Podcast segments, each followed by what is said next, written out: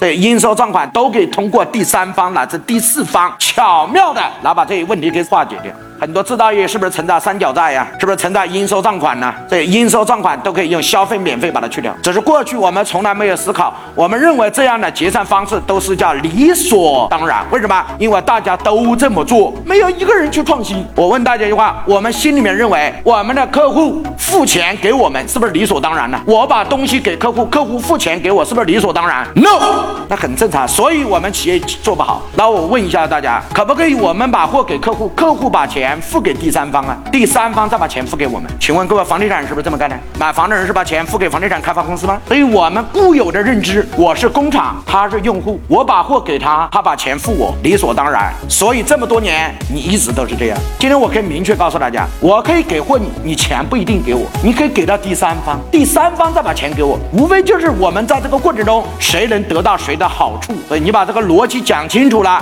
你就知道哦，原来我遇到了所谓的应收账款。我原来，我遇到的这种东西，都可以通过第三方乃至第四方巧妙的来把这些问题给化解掉。包括很多制造业老板说，我这里没有办法应收账款年年增加，做大也做不了。不是这个问题，是我们没有一种创新的思维，在交易这个领域，我们对交易的本质不够了解。